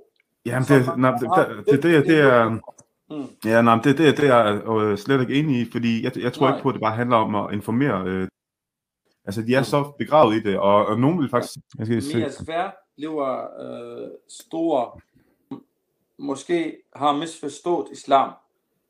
Ja, Men, men, men vi, vi taler om nogle forældre, Altså det, det, her, det er så hans svar til det her med, når jeg øh, fortæller omkring, øh, at der, vi har en stor del, der, der ser øh, øh, hospitaler og, og danskere som vantro og så videre, ikke? og derfor ikke vil, vil nogensinde vil, vil lade deres barn blive omskåret der. Og det er så hans svar på det. altså vi har nogle unge generationer, som, som måske har misforstået islam. Øh, vi, tror, vi taler tilbage om det. nogle forældre, øh, altså vi har nogle unge generationer. Og beklager, jeg skal Altså, lige, jeg skal lige skrue tilbage, fordi han, han siger faktisk noget interessant lige i starten også, hvis I lige mærke til det her. Så Skal se, inden han kommer med sin forklaring. Det. Øh, så jeg, jeg, tror også, det giver nogle redskaber i den anden ende på den måde. Ja. Øhm, men men Altså, jeg tror der- ikke... Ja, Øh, altså, jeg forstår godt øh, dine argumenter, altså, og jeg, jeg kender de historier, som du har fortalt også. Og det her, jeg kender din historie også. Øhm, når, han, når han starter ud med den, og så øh, fortsætter, som han gør nu her med, at der er en unge, unge generation, der ikke har forstået islam korrekt. Øhm, det er jo ikke fordi, jeg sådan følte mig personligt angrebet, men det var sådan noget, jeg lagde mærke til efterfølgende. Altså, hvad, om, hvorfor, hvad, hvad skulle den ind til? Ikke? Øh, Om det så er mig perso- personligt, der mener, han mener, der har misforstået islam, eller om det sådan er generelt, det skal jeg ikke kunne sige. Men det er jo, det er jo ret interessant alligevel lige at have med, øh, når I så hører hele, Men, men, men hele smøren her. vi, vi taler om nogle forældre, øh, altså vi har nogle unge generationer, som, som måske har misforstået islam, øh, som forstår religionen firkant. Øh, islam skal følge hver tid, hver sted, og, og det skal være fleksibelt, det skal være åbent, og vi må ikke på en eller anden måde Jamen, være ekstremister eller Kassim, fundamentalister. undskyld, undskyld, undskyld. Ja, Jamen, ja. hvis det skal være fleksibelt og åbent, hvad er så Ja. problemet i, at man venter til man er 18 med at blive omskåret? Ja, altså det, det, er jo, det var sådan set et meget mildt forsøg fra min side af at prøve lige at, at påtale den her øh, romantisering, som man ikke helt fik hjem, øh, hvis I spørger mig, men, men jeg er nødt til lige at pointere det, bare for at være sikker på, at vi får alle med. Problemet er, at for det første, det blev øh, mere svært, det var øh, stor øh, operation. For det andet, øh, synes jeg, at øh, vi gør det, øh, mens børn, børn er små, og, og det er en del af vores tro følger os med. Så derfor vi gør det på, for deres skyld. Og, og jeg tør ved med, at der var ikke en kæft af jer derude, der fattede noget af det, han sagde der. Det, det gav ingen mening. Jo, jo, okay, men, men det er jo, det er jo, det er jo, ja, men det er jo, det er jo ikke svar på mit spørgsmål, fordi Nej. som sagt, der er 80, over 80 procent, der er imod øh, omskæring i Danmark, der, der synes, at det skal forbydes, og man skal være 18. Vi lever i Danmark. Det er demokrati, det er flertallet. Det vil da være, når du, når du siger, at islam, at man skal være fleksibel, og det er ikke firkantet, okay, det lyder godt, men det lyder nemlig rigtig, rigtig godt, ikke? Så er det da oplagt, at i et land, hvor 80% mener noget, jamen hey, så er vi lige fleksible og siger, selvfølgelig kan vi vente til vi er 18 år med at, og, og blive omskåret, og det bestemmer man selv. Øh, ja, det? øh, det kan jeg godt følge med, øh, og, og jeg har stor respekt for, hvad folk øh, mener og har holdning til, og det er demokrati og frihed i Danmark, og folk bestemmer, altså man kalder det, det folkestyre i Danmark, øh, og muslimer er under loven, altså vi Læg mærke til de her buzzwords, han lige brugt her, altså demokrati og frihed og muslimer under loven. Mange af de helt rigtige buzzwords, som man øh, jo ikke kan altså, anfægte. Hvorfor skulle man anfægte det? Så er man da, så er man da et intolerant røvhul, hvis man begynder at anfægte det, synes jeg da var. Men han bruger de der buzzwords, og det er der selvfølgelig en grund til. bryder ikke loven, eller Nej. øh, vi er ikke over loven. Vi er under det danske lov, alle muslimer i Danmark, fordi det Husk det til lidt, lidt senere i videoen. lov, der, der gælder, og ikke shariat lov. Men øh, på en eller anden måde, man synes jeg skal tænke mere øh, realistisk og, og, og, og kigge på virkeligheden. Hvordan er vores virkelighed i dag? Mm. Mm. I gamle dage var kun én tro i Danmark. Det er kun kristne tro. Med tiden, der kommer flere folk fra forskellige lande, og de har forskellige tro, og det skal bl- være plads til. Så derfor, Mm. selvom 80% af danskere øh, synes, at det omskæring skal forbudes, men den politiske øh, beslutning i Danmark ligger i Folketinget. Mm. Og Danmark har samarbejder med international samfund, og når man skal tage sådan en beslutning over nogle mi- minoritetsgrupper i Danmark, så man tænker øh, rigtig meget, før man tager beslutning. Fordi Okay. man bor ikke i en ø i Danmark. Danmark Nej. er en del af det internationale samfund. Man skal tage hensyn til andre mennesker. Ja, altså det er, det er Mm. Vi skal beskytte minoriteterne. Øh, øh, det er Danmark og demokrati og frihed og internationalt samarbejde. Øh, vi skal beskytte minoriteterne. Det er meget, meget vigtigt for ham. Altså, det er næsten enighed i islamisk lærte, islamisk skole, at omskære dreng. Vi taler Mm. kun om dreng. Og, og det er derfor, det, det at være en, en, en, rigtig muslim, eller en god muslim, blev omskåret. En rigtig muslim, en god muslim, bliver omskåret. Så det, det er meget generelt berømt i, i, i, hos Men- muslimer, at man omskærer sin dreng. Ja. Okay, der er, okay, der er Talat her, der skriver telefon. Og, og, og, så kommer spørgsmål her, og det er jo, det så har ikke rigtig noget med omskæring at gøre, men, men det er stadigvæk den samme romantisering, vi kører videre med her. Kasim, øh, et spørgsmål til dig angående børn. Øh, hvordan vil du eksempelvis reagere, hvis dine børn øh, vælger ikke at være muslimer? Okay, ja. Øh, ja. Øh, Det er sådan i islam, at forældrene har ansvar for deres børn over for Gud, mens de er små. Når de bliver øh, sådan teenager eller sådan noget, så står de selv for deres regnskab i dommedagen. Mm. Øh, jeg vil gøre alt, hvad jeg kan, at mine børn være en god muslim og følge min tro, og det gjorde jeg også mine, mine børn. Altså oplæ- mm. blev oplært i islam og alle de ting, som hører til islam, praktiserende ting. Øh, og det er op til dem, når de bliver voksne, eller øh, at de selv bestemmer. Fordi øh, der står i Koran meget tydeligt og klart, citat, øh, Allah siger til profeten, øh, du skal ikke tvinge dem til at være muslimer, at være troende. Der står i Koran. Øh, og, og det der citat betyder, at øh, i, arabisk, øh, أفتكره الناس حتى يكونوا مؤمنين altså du må ikke tvinge folk eller med, med, at de skal være uh, troende så derfor man selv man selv uh, når man er voksen står til sin regnskab i, i, i dommerdagen jeg får ikke nogen øh, øh, hvad skal man sige straf i dommerdagen fordi jeg har, jeg har gjort mine pligter over for mine børn Mm. Okay. Uha. Man skal holde tungen lige i munden, ikke? Man skal holde tungen lige i munden. Hele den her øh, romantisering, han kører videre med, det, det, det, har, jo, det har jo en, øh, hvad skal man sige, der er en pointe i, hvorfor jeg sætter den her video på, øh, som vi går igennem. Og jeg kan også se på kommentarerne, I, er, altså, I er helt med på, hvad der foregår. Jeg synes ikke, jeg har læst nogen, der sådan ikke er helt er med på, hvorfor der er noget galt i det, han sidder og siger. Øhm, og det er der. Her øh, efter, til spørgsmålet, der hvor han svarer, øh, hvad, hvis hans øh, børn de øh, forlader islam, Øhm, der nævner han jo øh, øh, verset, og det er faktisk det vers, vi startede med, det jeg startede med at vise omkring det her Medina, øh, Medina-islam med, med alt det fantastiske og flotte, og der er ingen tvang og så videre, og det ændrer sig jo selvfølgelig med tiden, og man kan jo, altså, man kan diskutere, hvor frit det er, øh, når man så tager, hvad konsekvenserne er, og hvordan, hvad resten af versene siger. Men det jeg egentlig valgte at, at koncentrere mig om, når han øh, brugte det her vers, det var jo lige det her med konteksten. Fordi det er jo det, man altid får smidt i hovedet, når man øh, tager et vers fra Koranen. Øh, hvad er konteksten, ikke? Og da jeg så spørger ham om det, og, og der, der kommer han jo lidt på glat is, fordi så ved han jo godt, at han, han kan jo næsten ikke undgå at komme ind på det, som vi lige har snakket om her. Det er jo af de tidligere vers, og så kan han ikke undgå at komme ind på den her snak. Og jeg tror, det er det, der gør, at han, øh, han bakker lidt ud på at lægge mærke til det her. Der, okay, øhm, lad os lige starte med, med, hvad der står i Koranen, som du siger. Ja. At, øh, nu er det jo tit sådan, at øh, når man citerer noget fra Koranen, så i hvert fald når, når, når vi gør det, ja, så er det sådan, at der er altid nogen, der råber, hvad med konteksten? Hvilken kontekst er det sagt? Ja, ja, ja, fordi, det fordi nu, nævnte, nu nævnte du noget, der stod og der er faktisk uh, Teresa her, der lige har en god pointe, som jeg egentlig ikke selv havde lagt mærke til. Hun skriver også, at han nævner ikke noget om, øh, han svarer ikke på, han svarer ikke på det, han siger ikke noget om, hvordan han vil reagere. Og det er rigtigt. Det var faktisk det, var faktisk det der var spørgsmål fra, fra Typhoon, hvordan han vil reagere. Øh, og det er rigtigt, det, det skriver han ikke rigtig noget om. Han snakker mere om, hvad, hvad islam siger, og, og hvad hedder det, ja, hvad islam siger, og, og at han i hvert fald ikke får nogen straf, øh, hvis han, hvis han lader, lader sine børn øh, for, øh, frafalde islam, når de er 15 selvfølgelig. Hvis de, hvis de er 13 et halvt, så, øh, så er der en helt anden sag. Men som 15, så okay, lad gå.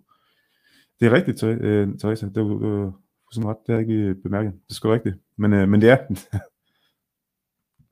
Koranen, okay, fint nok, men, ja. men så kan vi også nævne mange andre ting, der står, hvor der står dræb mm. den ene og dræb den anden og vantro, og der står rigtig mange ting, hvor man, hvis man læser det, så tænker man, altså, du ved ikke, så, så når du tager en ting ud øh, på den måde, øh, så, så er du jo nødt til også at uddybe, hvad, i hvilken kontekst, fordi det hænger jo ikke sammen med mange af de andre ting, der står i Koranen, hvor, ja. hvor det ikke er lige så frit, mm. først og fremmest, mm. ikke?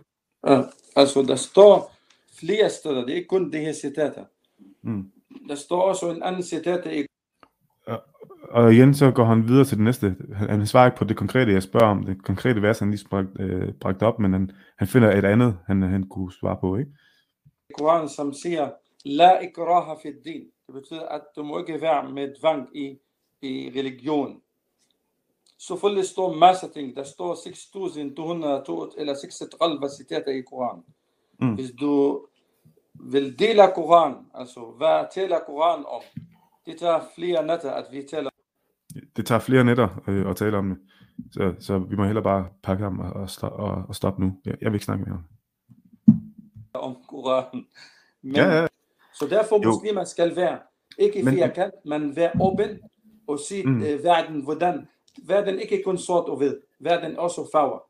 Så derfor... men, nogle gange, men, men nogle gange er der jo noget, der bare er sort og hvidt. Nogle gange er der noget, man ikke kan, kan diskutere, fordi det bare er, som det er. Det er fakta og så videre. Sådan er det også. Det skal man også huske ja. at have med.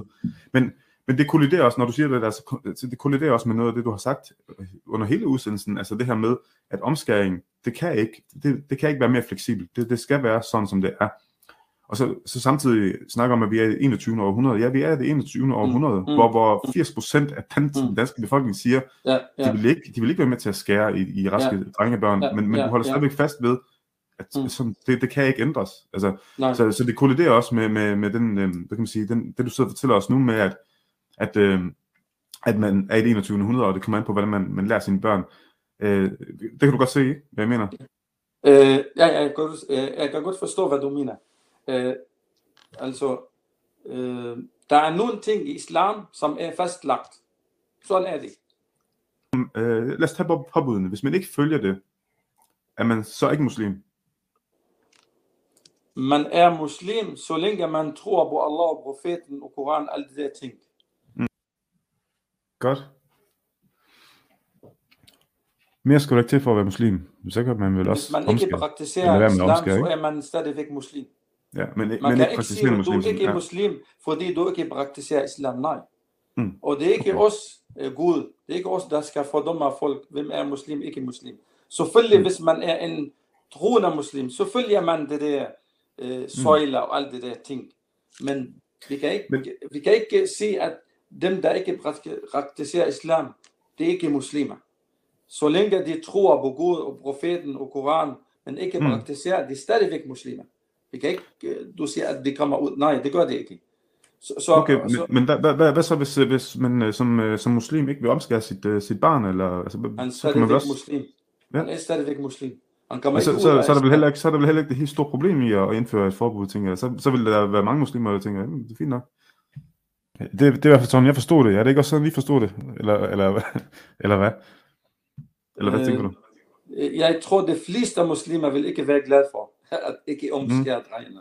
Altså, der er Mm. selvfølgelig der er en del af muslimerne, øh, vil, vil, vil, vil følge den vej, og ikke omskære deres barn. Og det skal have lov til også. Men Mm. jeg tror, de fleste muslimer, 90 procent, måske over, de vil stadigvæk omskære deres dreng, selvom det blev omskæringsforbudt i Danmark. De, de vil stadigvæk gøre det, tænker du? Ja. Ja. 90 procent? Ja. Og så læg mærke til, hvor mange gange jeg spørger ham, bare lige for at være helt sikker på, at han virkelig mener, det han siger. Det var første gang, jeg spørger. 90 procent? Tror du det? Det, det mener jeg, ja. Men så, så bryder de jo loven. Men, men det snakker vi om før, det, det var vi jo egentlig ret enige om, at, at Jamen, det, vil ikke. det, det, det, det, altså, vi kan ikke nå sidde her og gætte, om det blev forbudt Nej, nej. Altså, vi, vi skal Men, men du tror en stor del, du tror, du tror en stor del af, af muslimer, Det- vil- vil det- omskære deres hold det var så anden gang, jeg spurgte ham, samme spørgsmål. Børn alligevel, i omskære deres dreng, ja. Det gør det. selvom, selvom det blev ulovligt. Ja. Det var tredje gang. Forbud. Altså, jeg ikke opfordrer dem til. Du, Nej, nej. du skal ikke misforstå mig. Ja. Jo, der, der var en, der, der skrev, at han modsiger sig selv rigtig mange. Jamen det gør han, og det, og det kommer han jo til. Øhm, det kommer han jo til, når han, øh, fordi han gik jo ind i den her samtale med det ene formål, at han ville romantisere islam. Øh, jeg havde jo en samtale med ham, inden han kom ind, øh, og vi, vi, vi talte øh, lang tid også, og mit indtryk var også, jo, det er det, han vil, øh, at komme ind og, og egentlig bare ville romantisere øh, islam, ikke? Øhm, og ja, det prøvede han på, men jamen, jeg, jeg har indtryk af, at, at mange af I har, I, I kunne godt se og, og hvad skal man sige, læse mellem linjerne, uden at jeg skulle sidde og, og skændes med ham. For det var jo også, det var også en udfordring for mig. Altså, øh, jeg, jeg, jeg var jo ikke interesseret i at invitere en gæst ind, og så sidde og skændes med vedkommende. Øh, Det er jo klart, det er jeg ikke interesseret i. Jeg prøver jo også hele tiden at, hvad skal man sige, øh, at opføre mig ordentligt et eller andet sted, ikke? Øhm, men jeg kunne godt mærke, at det, det, var, det var egentlig ret træls. Altså, jeg, jeg forestiller mig nogle gange, øh, hvis man er journalist, så, så kan jeg godt forestille mig, at mange af dem, de lader sig spidse af på rigtig mange måder, og det, er også, det var egentlig også det, jeg nævnte i starten af den podcast, at øh, han er i medierne rigtig tit, og jeg har også hørt fra, fra journalister, du ved, der sådan har nærmest brugt ham som, øh, som, som hvad skal man sige, beviset på, at, øh, at øh, islam faktisk er fredeligt, ikke? Altså, det er virkelig, det er nemt for dem at, at hvad skal man sige, lade sig spise af med, med det der vrøvl, han, øh, han, han, øh, han, kommer med indimellem, ikke? Så, nå, det var, det var den, og det var, det var, øh, var det Nikolaj, der spurgte om, om den, den kom nemlig også med her. Så er der profeten Måns. Hvad skriver profeten Måns? Hvis man siger, man er muslim, men ikke praktiserer, så er man jo det, profeten kaldte en hyggelig, og det er i islam en, en helbreds, ja, hel, helbredstruende status. Ja, det er, det er det vel. Øh, men det, ja, enig.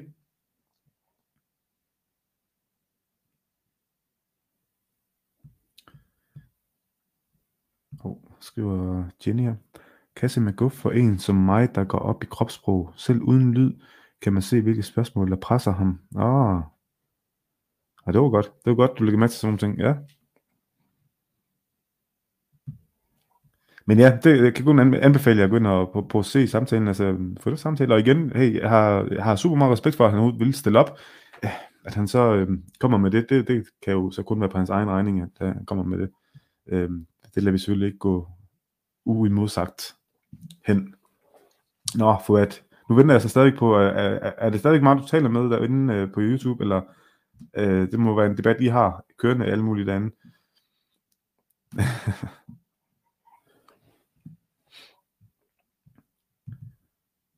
Godt, det må og.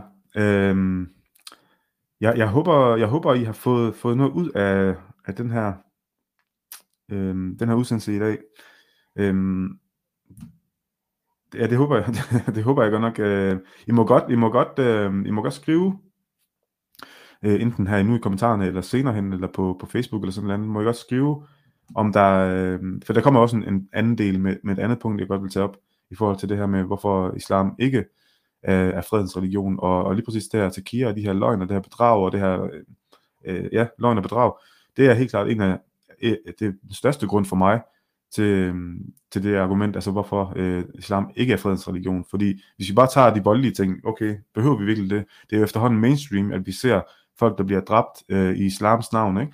Og, og selv når vi ser det, så det er som om, at folk ikke rigtig... Øh, så, så bruger de nemlig alle de her undskyldninger med, at det er bare radikal islam, eller det, de er ikke rigtig muslimer osv. Ikke? Så det er også sådan lidt omsonst at, at tage de ting op, fordi jeg må ærlig om, jeg synes faktisk, det er langt værre med, med, med, med de der løgne og med det der romantisering. Jeg synes, det, det er langt værre, langt, langt værre end, end, end volden, for at være helt ærlig. Ikke at vold er i orden, det skal jeg lige skal mig at sige. Men I ved, hvad jeg mener, tænker jeg. Jamen, øh, jeg synes egentlig, det var det, jeg havde på tapetet her. Ellers så bliver det egentlig bare gentagelse, og det synes jeg, det er ikke grund til at sidde og, og gentage. Øh, mine damer her, øh, tusind tak, for, fordi I kiggede med. Øh, hvis der er nogen, der har noget her på faldrebet, inden jeg lukker af, ej, der er godt nok gang i den diskussion derinde. Det er ærgerligt, at jeg skal sidde her og kigge med. Jeg vil ikke bare sidde og kigge ind i skærm. så må jeg kigge med på Facebook. Nå, mine damer her. Tak fordi I kiggede med. Det har været en fornøjelse, som altid. Nu havde jeg så ikke en gæst med, men øh, må ikke, øh, der kommer en gæst med på et andet tidspunkt, og det gør det jo. Øhm, jeg har ikke så meget andet at sige end øh, den debat, den, den er godt nok interesseret i at se, hvad der sker derinde, men, øh, men giv den endelig gas derude, og tak fordi I kiggede med. Pas på hinanden. Hej.